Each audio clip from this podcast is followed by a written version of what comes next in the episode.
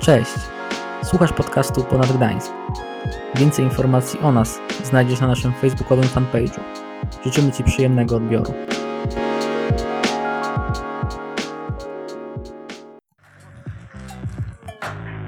Siemanko ponad. E, coś nie siadło. To poczekajcie, przygotowałem takie słowo specjalne. E, lu, eluwina. Od razu lepiej. Dawno was nie widziałem. Bardzo was dawno nie widziałem. Kopę lat, jak to mówią starsi ludzie. E, widzę, że nowy rok, starzy wy, tak trochę po twarzach. Mam rację? Czy jest moc? Jest, jest moc, tak. Ale moc. No jest moc czy nie ma mocy? No. I tak ma być. Słuchajcie, mam dla was pewną historię e, z Ewangelii Łukasza. Jest jedyny moment w tym, w tym kazaniu, kiedy jak nie chcecie mnie słuchać, bo nie lubicie mojego głosu na przykład, to możecie zatkać uszy albo zamknąć. Ja lubię mówić zamknąć uszy. Zawsze, zawsze rozkminiałem, dlaczego uszy nie mają powiek nie można ich zamknąć. To by było, to by było coś wspaniałego, gdyby można było zamknąć uszy na, niektórych, na, na niektóre osoby. E, Także jak ktoś nie lubi mnie słuchać, to może teraz nie słuchać, wszystko będzie wyświetlane na ekranie, a ja będę czytał. Przypowieść o synu marnotrawnym. To jest Ewangelia Łukasza, 15 rozdział, od 11 do 32 wersetu. Powiedział też, mowa o Jezusie teraz, powiedział też, pewien człowiek miał dwóch synów. Młodszy z nich zwrócił się do ojca, ojcze, daj mi część majątku, która nam nie przypada. Ojciec zatem podzielił między synów dorobek swego życia. Krótko potem młodszy syn spieniężył wszystko. Wyjechał daleko, prowadził rozwiązły tryb życia i roztrwonił majątek. Gdy wszystko stracił w kraju, gdzie przebywał, nastał wielki głód. Wszystko jemu, wówczas jemu zaczął doskwierać niedostatek. Wynajął się zatem u jednego z obywateli tego kraju, który wysłał go do swoich wiejskich posiadłości i zatrudnił przy wypasie świń. Pracując tam pragnął najeść się strąków, którymi tuczono świnie, lecz nikt e, mu nie pozwalał. Wtedy oprzytomniał. Iluż to jeszcze najemników, iluż to najemników mojego ojca, pomyślał, ma chleb pod, chleba pod dostatkiem, a ja tu z głodu ginę. Wracam do ojca. Powiem mu, ojcze, zgrzeszyłem względem Boga oraz względem ciebie. Nie jestem już godny nazywać się twoim synem. Przyjmij mnie do pracy jako jednego, z, jako jednego z twoich najemników. Wstał więc i ruszył w drogę. Gdy był jeszcze daleko, ojciec zobaczył go i, zdy, i zdjęty litością wybiegł naprzeciw. Rzucił się mu na szyję i, i ucałował go. Ojcze, rozpoczął syn, zgrzeszyłem względem ciebie, względem Boga oraz względem ciebie. Nie jestem już godny nazywać się twoim synem. Ojciec zaś zwrócił się do sług. Przynieście czym, prędzej najle, najlepszą szatę i ubierzcie go. Włóżcie pierścień na jego ręce i sandały na nogi. Wybierzcie też dorodne cielę, przyrząd, przyrządźcie na ucztę. Chciałem tutaj uspokoić wszystkich wegan. E, przyrządźcie, czyli przygotujcie. Najprawdopodobniej chodzi tutaj o to, aby po prostu ubrać się w dobre ubrania, umyć i uczesać, prawda? Więc spokojnie dojedźcie swoje awokado, nie denerwujcie się niczym. E, przygotujcie, tak, tego cielaka, gdzie on jest. Uczcijmy to, że, że ten oto mój syn był martwy, a jednak ożył. Był zgubiony, lecz odnalazł się i zaczęto się bawić. Starszy syn tymczasem pracował w polu. Gdy wracał i był blisko domu, usłyszał muzykę i głośny i odgłosy tańców. Przywołał więc jednego z, młodych służących i zapytał, co się dzieje. Wrócił twój brat, usłyszał. Twój ojciec kazał zrobić, zabić dorodne ciele, a jednak nie. I cieszy się, że odzyskał go zdrowego. Starszy syn wpadł w gniew. Nawet nie chciał wejść do domu. Wtedy ojciec wyszedł i zaczął go uspokajać. Ale on był nieprzejednany. Służę ci od lat, wy, wypomniał. Szanuję każdy twój rozkaz, a ty nigdy nie dałeś mi choćby koźlątka, bym się zabawił z przyjaciółmi. Ledwie, jed, ledwie jednak zjawił się ten twój syn, który z dziwkami roztrwonił twój dorobek, natychmiast kazałeś zabić dorodnego cielaka. Wtedy ojciec powiedział do niego, dziecko, ty zawsze jesteś ze mną i wszystko moje jest twoje. To dobrze, że bawimy się i cieszymy, bo widzimy, ten twój brat był martwy, a jednak ożył. Był zgubiony, lecz odnalazł się. Słuchajcie, historia długa, a zaczniemy od początku. Kto z was nie chciałby sobie tak, tak prawdziwie pożyć? Mieć tyle pieniędzy, żeby nie musieć się martwić o to, co będzie za jakiś czas, za miesiąc, za dwa miesiące, za rok? Wiecie, klimaty orientalne, dalekie podróże, egzotyczne krajobrazy, nowe znajomości, szybkie samochody, piękne kobiety, albo na odwrót, owocowe czwartki. Kto by chciał? Pełnia życie, tak. No nasz kolega tutaj e, z historii o synu marnotrawnym, zwany trochę niechlubnie synem marnotrawnym, e, tak właśnie postąpił. Chciał zażyć troszkę innego życia niż dotychczas miał.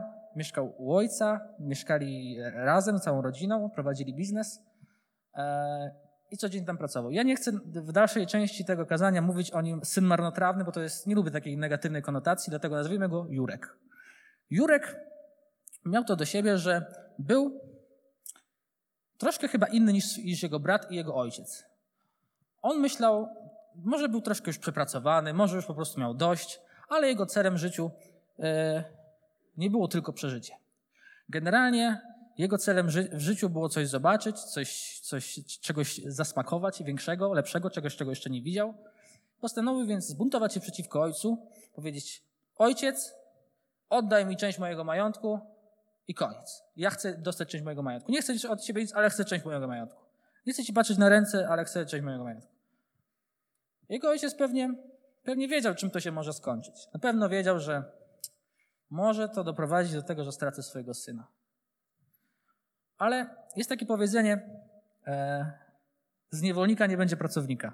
Więc generalnie dał mu wolną wolę. Jak dobry ojciec dał mu wolną wolę i postanowił oddać mu tę część majątku, a ten zrobił to, co każdy by się spodziewał. Sprzedał, wziął hajs i pojechał daleko. Zażywał tam różnych rozrywek, o których może nie wszystkich będziemy mówić. Natomiast w pewnym momencie swojego życia, kiedy okazało się, że tych pieniędzy, tych zer na koncie ubywa, no to jednak ta ekscytacja tym światem, tym, co, co tak naprawdę, tym, co wybrał, jakoś zaczęła maleć. I w momencie, w którym z, tego, z tych wszystkich zer na koncie zrobiło się tylko jedno zero, bez żadnej innej cyfry przed, postanowił, musiał, nie miał, nie innego wyjścia, musiał wziąć sprawę w swoje ręce. I w momencie, w którym wziął sprawę w swoje ręce, zatrudnił się do pracy u jakiegoś obcego człowieka, obywatela kraju, do którego wyjechał, i tam dostał niezbyt intratną posadę pomocy przy wypasie świń. Generalnie, dlaczego mówię niezbyt intratną? Dlatego, że nie był w stanie nawet zarobić na jedzenie tak naprawdę. Musiał podjadać tym świniom, żeby móc pójść spać z pełnym żołądkiem. Nie było to najlepsze, nie była to praca marzeń. Tak? To nie była praca na pewno, po której, yy, po której był zadowolony, spełniony, tak jak, to, tak jak to myślał, że będzie, kiedy weźmie swoją część, sprzeda i pójdzie w swoją stronę od swojego ojca. I kiedy tak to życie się toczyło, toczyło, to pomyślał sobie, matko, po co ja w ogóle jestem tutaj, po co ja w ogóle u kogoś pracuję jako najemnik, skoro u mojego ojca pracownicy mają lepiej? Po prostu pójdę do niego. Nie będę oczekiwał od niego zupełnie, zupełnie niczego. Nie będę oczekiwał, że teraz weźmie mnie w swoje łaski, że mi wybaczy, y, że znowu przyjmie mnie do swojego domu. Po prostu chcę być dla niego pracownikiem, bo wiem, że pracownicy u niego mieli lepiej niż ja mam tutaj przy tych świniach u kogoś, u kogoś obcego. Zrobił tak. Nie liczył na nic. Kiedy przywrócił do ojca, spotkał się z bardzo, bardzo e, taką, nie, taką niespodziewaną reakcją swojego taty. Jego ojciec był pełen radości. Nie mógł wytrzymać z radości, kiedy zobaczył swojego, swojego, swojego syna i postanowił zrobić wielkie przyjęcie na cześć tego, że on tutaj do niego wrócił. I widzimy pewien obraz ojca, który jest łaskawy. Z jednej strony daje, daje, dał swojemu synowi wolną wolę, z drugiej strony był bardzo łaskawy, kiedy ten nabroił trochę, odwrócił się od niego, nie, nie okazał mu lojalności, tak jak to okazał jego drugi brat. Znaczy jego drugi syn i brat tego, który, brat, brat naszego Jurka. Trzymajmy się nomenklatury. Ale właśnie co z tym drugim synem? Bo generalnie w wielu interpretacjach tej historii, które pamiętam jeszcze z lekcji polskiego, albo z wielu, wielu interpretacjach, które e, czytałem podczas gdy przygotowywałem się do tego kazania, bardzo często mówi się o ojcu, bardzo często mówi się o Jurku, ale nigdy się nie, nie mówi praktycznie o tym drugim synu. Nazwijmy go Edward. Edward to taki koleś, który był bardzo oddany swojemu ojcu. To był człowiek, który był mu bardzo wierny, lojalny, pracowity i wydawać by się mogło, że był pe pewnego rodzaju wzorem syna, ale jednak nie do końca. Nie do końca wszystko było z nim w porządku. Było w nim coś, co na swój sposób e, niszczyło go od wewnątrz. Było pewne takie ziarenko niepokoju, które się rozrastało, rozrastało, doprowadziło go w końcu do takiej frustracji, że wybuchnął przed własnym ojcem, mając do niego pretensje o to, że tamten przyjął, swoje, przyjął syna, który uciekł, stchórzył w pewnym sensie i wrócił po czasie. I nie wiedział, nie, nie rozumiał decyzji ojca. Dlaczego ojciec nigdy mi, nigdy mi takiej, takiej wielkiej e, uczty nie wyprawił? Dlaczego on mi niczego nie ofiarował, a tamtego tak przyjął, jakby był jakimś królem, jakby był jakiś wielce zasłużony? I ojciec mówił wtedy takie słowa, bardzo ważne słowa. Dziecko, ty zawsze jesteś ze mną i wszystko moje jest twoje.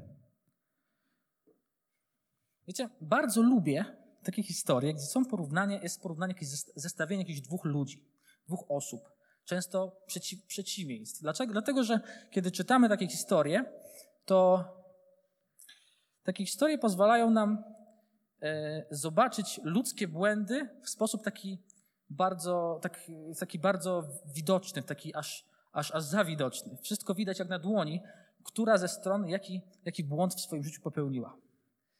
Przez to możemy się uczyć, a przez naukę możemy stawać się mądrzejsi. Więc myślę, że i od Jurka, i od Edwarda możemy nauczyć się kilku rzeczy. Zacznijmy od Jurka.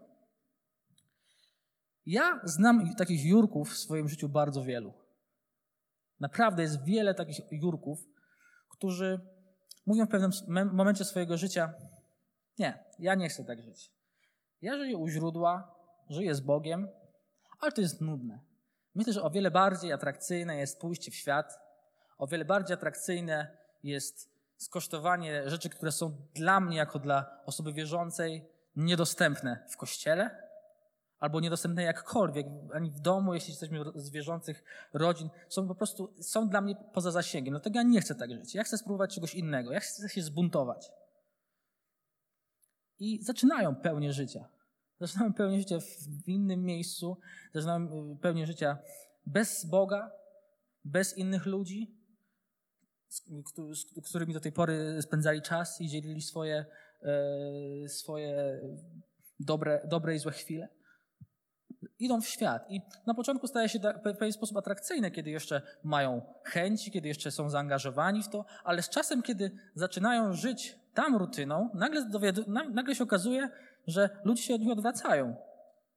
Że kiedy zaczyna brakować im pieniędzy, to tak jakoś mają mniej znajomych, jakoś ta pełnia życia już nie jest taka pełna, jaka była na początku, już to wszystko nie jest takie kolorowe, jakie wydawało się na samym starcie tej drogi. I wiem, że w tym miejscu również na pewno jest wiele, przynajmniej kilka osób, które w takiej sytuacji były lub są. Chcę Ci powiedzieć dzisiaj, że tak jak Jurek z historii, o której teraz przeczytaliśmy, tak samo i Ty, jest dla Ciebie dobra wiadomość. Nigdy nie jest za późno, aby wrócić do domu Ojca i spojrzeć Mu w twarz. Nigdy nie jest na to za późno, dlatego że kiedy żyjemy bez, bez Boga, kiedy żyjemy w miejscu, gdzie nie obchodzi nas, co On o nas myśli, to On zawsze ma o nas dobre myślenie, nawet w takiej sytuacji. Nawet w sytuacji, kiedy nie jesteśmy wzorowymi synami, nawet kiedy nie jesteśmy wzorowymi dziećmi, On i tak w, tam, w tym momencie Ciebie widzi, Ciebie kocha i tak jak w świecie bardzo często, kiedy tracimy coś z siebie, kiedy tracimy pieniądze, kiedy tracimy siłę, kiedy tracimy fame, to tracimy również ludzi, którymi się otaczamy, więc tracimy podwójnie. Natomiast kiedy żyjemy z Bogiem, nawet kiedy mamy gorsze chwile, nawet kiedy mamy mniej pieniędzy, nawet kiedy mamy mniej siły, to i tak mamy kogoś, kto nas podnosi na duchu. Tak więc jeśli jesteś Jurkiem, nie zapominaj, że Bóg chce Cię widzieć. Jest gotowy na to w każdej chwili. Jest jeszcze drugi typ, typ Edwardów. I typ Edwardów jest też bardzo ciekawy. Edwardzi to są. Edwardzi, Edwardowie? Edwardzi. To są tacy ludzie, którzy ciągle żyją z Bogiem. Bardzo często są to ludzie z wierzących rodzin, od lat, od dziecka, wychowujących się gdzieś tam mm, w kulturze kościoła, gdzieś tam w tych wartościach, a często to są po prostu ludzie, którzy z czasem do tego Boga jakoś trafili, jakoś, jakoś go poznali. Ale mimo wszystko są to ludzie, którzy bardzo wiele czasu poświęcają na pracę dla Boga, na służbę, ale i, i wydaje się bardzo, i to jest, to jest gorszy typ generalnie, gorszy typ do rozgryzienia, dlatego że po nich nie widać tak tego, że coś jest nie tak. Tak jak po Jurku było widać, że on poszedł, w ogóle tam nie ma go, to widać, że coś, coś się stało złego, że tam poszedł. Ale po Edwardach tego nie widać. Oni pracują, oni zaciskają zęby i cały czas robią to, co do nich należy, ale po nich nie widać, że jest jakiś problem. Po nich problemu kompletnie nie widać. Edward miał problem tego typu, że nie chciał, nie powiedział ojcu o tym, że czegoś by od niego po prostu chciał. Chciałby po prostu, aby ten wyprawił ucztę dla niego i dla jego przyjaciół. Nikt o tym nie wiedział. Nie wiedział o tym ani jego ojciec, ani jego brat, ani nikt z jego rodziny. Nie wiem, czy on sam o tym wiedział, czy po prostu nie wymyślił tego na poczekaniu jako argument, ale generalnie u nas też jest bardzo wiele takich sytuacji, kiedy nie mówimy, kiedy siedzimy cicho, kiedy czegoś oczekujemy, ale jednak po to nie sięgamy. I dochodzimy do takiego momentu, w którym myślimy sobie, nie, to jest, to jest bez sensu, ja się tu źle czuję. Czemu ja tego nie dostałem, a inni, te, a inni to dostali? Dlaczego ja, kiedy jestem tak oddany, nie otrzymałem czegoś od Boga, a inni otrzymali to i po prostu i, i mają dobrze, mają lepiej ode mnie? Bóg jest jakiś niesprawiedliwy w takim razie. Chyba jest niesprawiedliwy, bo po prostu ja to jest cały, cały czas jestem dla Niego, cały czas jestem, e, jestem dla Niego dostępny, a On nic mi nie daje. Pytanie teraz, czy poprosiłeś? Czy poprosiłeś Go o to, aby Ci, aby ci pobłogosławił? Czy Edward poprosił swojego ojca o to, żeby wyprawił przyjęcie dla niego i dla jego przyjaciół? Najprawdopodobniej nie. Bo gdyby tak było, to nie powiedziałby do niego: Ty zawsze jesteś ze mną i wszystko moje jest Twoje. Bo skoro wszystko moje jest Twoje, to znaczy, że jego ojciec nie żałowałby mu tego, aby wyprawić przyjęcie dla niego, aby coś mu ofiarować, aby oddać mu nawet cząstkę siebie, albo nawet oddać mu cały swój majątek. Tylko gdyby go o to poprosił. My nie prosimy. Nauczyliśmy się żyć w czasach, bardzo często, że żyjemy w jakimś takim świecie domysłów i telepatii. Chcielibyśmy, aby każdy z nas E, aby każdy z nas po prostu, aby, aby nasze chęci, aby nasze pragnienia w naszej głowie były, były po prostu wiadome przez innych. By każdy, żeby mógł się domyślić, o co mi chodzi. Przecież to normalne, że potrzebuję, aby ktoś się mną zainteresował. Normalne, że potrzebuję, żeby ktoś we mnie zainwestował, a nikt we mnie nie inwestuje. To jest normalne, żeby ktoś po prostu e, spędził ze mną czas, a jakoś nie spędza ale nie, takie, nie takiego postępowania uczy nas Chrystus. Chrystus uczy nas postępowania, które jest napisane, zapisane w Ewangelii Mateusza. Jest to siódmy rozdział od siódmego wersetu do ósmego.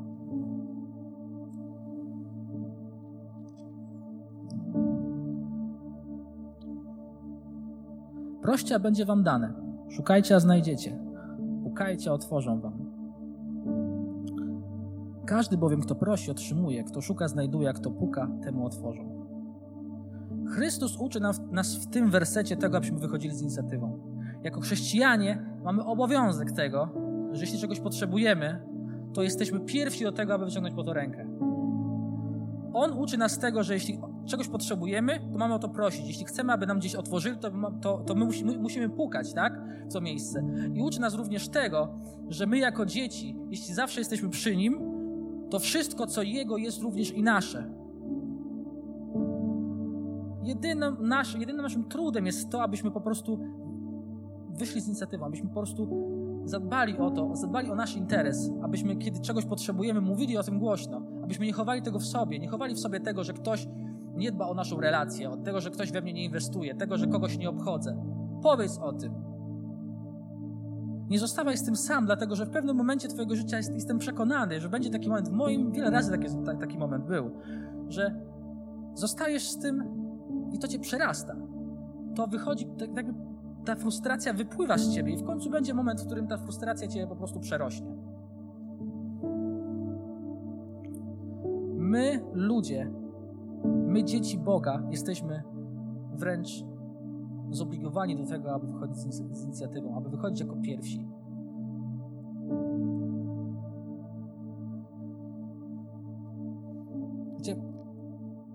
W momencie, w którym myślałem o tym kazaniu o tej, o tej, o tej, o tej, o tym Edwardzie, przypomniał mi- się pewnego rodzaju, przypomniała mi się pewnego rodzaju e, anegdotka, e, która jest bardzo taka znana i często opowiadana.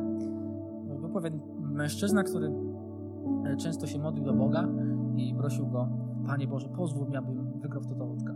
Abym wygrał w końcu, rozbił ten bank, abym wygrał te parę milionów. Proszę Cię, jeśli Ty możesz mi dać wszystko, na pewno to mi też jesteś w stanie dać. Modlił się tak tydzień, się tak miesiąc, dwa miesiące, pięć miesięcy, rok i Bóg mówi w końcu do niego, dobra, dam Ci wygrać, tylko w końcu zagraj.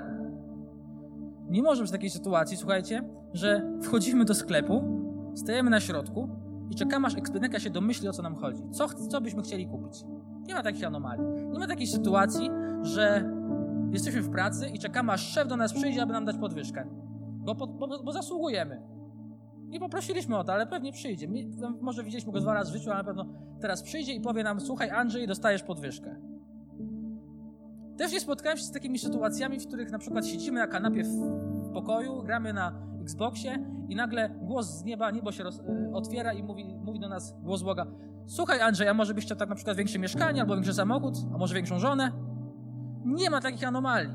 Jeśli czegoś potrzebujesz, nigdy nie bój się o to poprosić. Jeśli potrzebujesz uzdrowienia, wyjdź po nie, wyciągnij po nie rękę. Jeśli potrzebujesz uwolnienia, wyciągnij po, nie, po to rękę. Jeśli potrzebujesz błogosławieństwa dla swojego życia, również nie bój się wyciągnąć po to rękę, bo do tego zostajesz zo- zobligowany przez samego Chrystusa. Nie zostawaj ze swoją frustracją, nie zostawaj ze swoimi prośbami, nie zostawaj ze swoim, swoją chorobą, nie zostawaj ze sprawami, które cię przytłaczają. Nie zostawaj z nimi sam, bo tak nigdy nie będziesz żył w pełni. Choćby nie wiem co. To inicjatywa. To inicjatywa pozwoli zrobić pierwszy krok do życia w pełni z Bogiem. Dziękujemy, że byłeś z nami. Zapraszamy do odsłuchania naszych kolejnych podcastów. Do zobaczenia.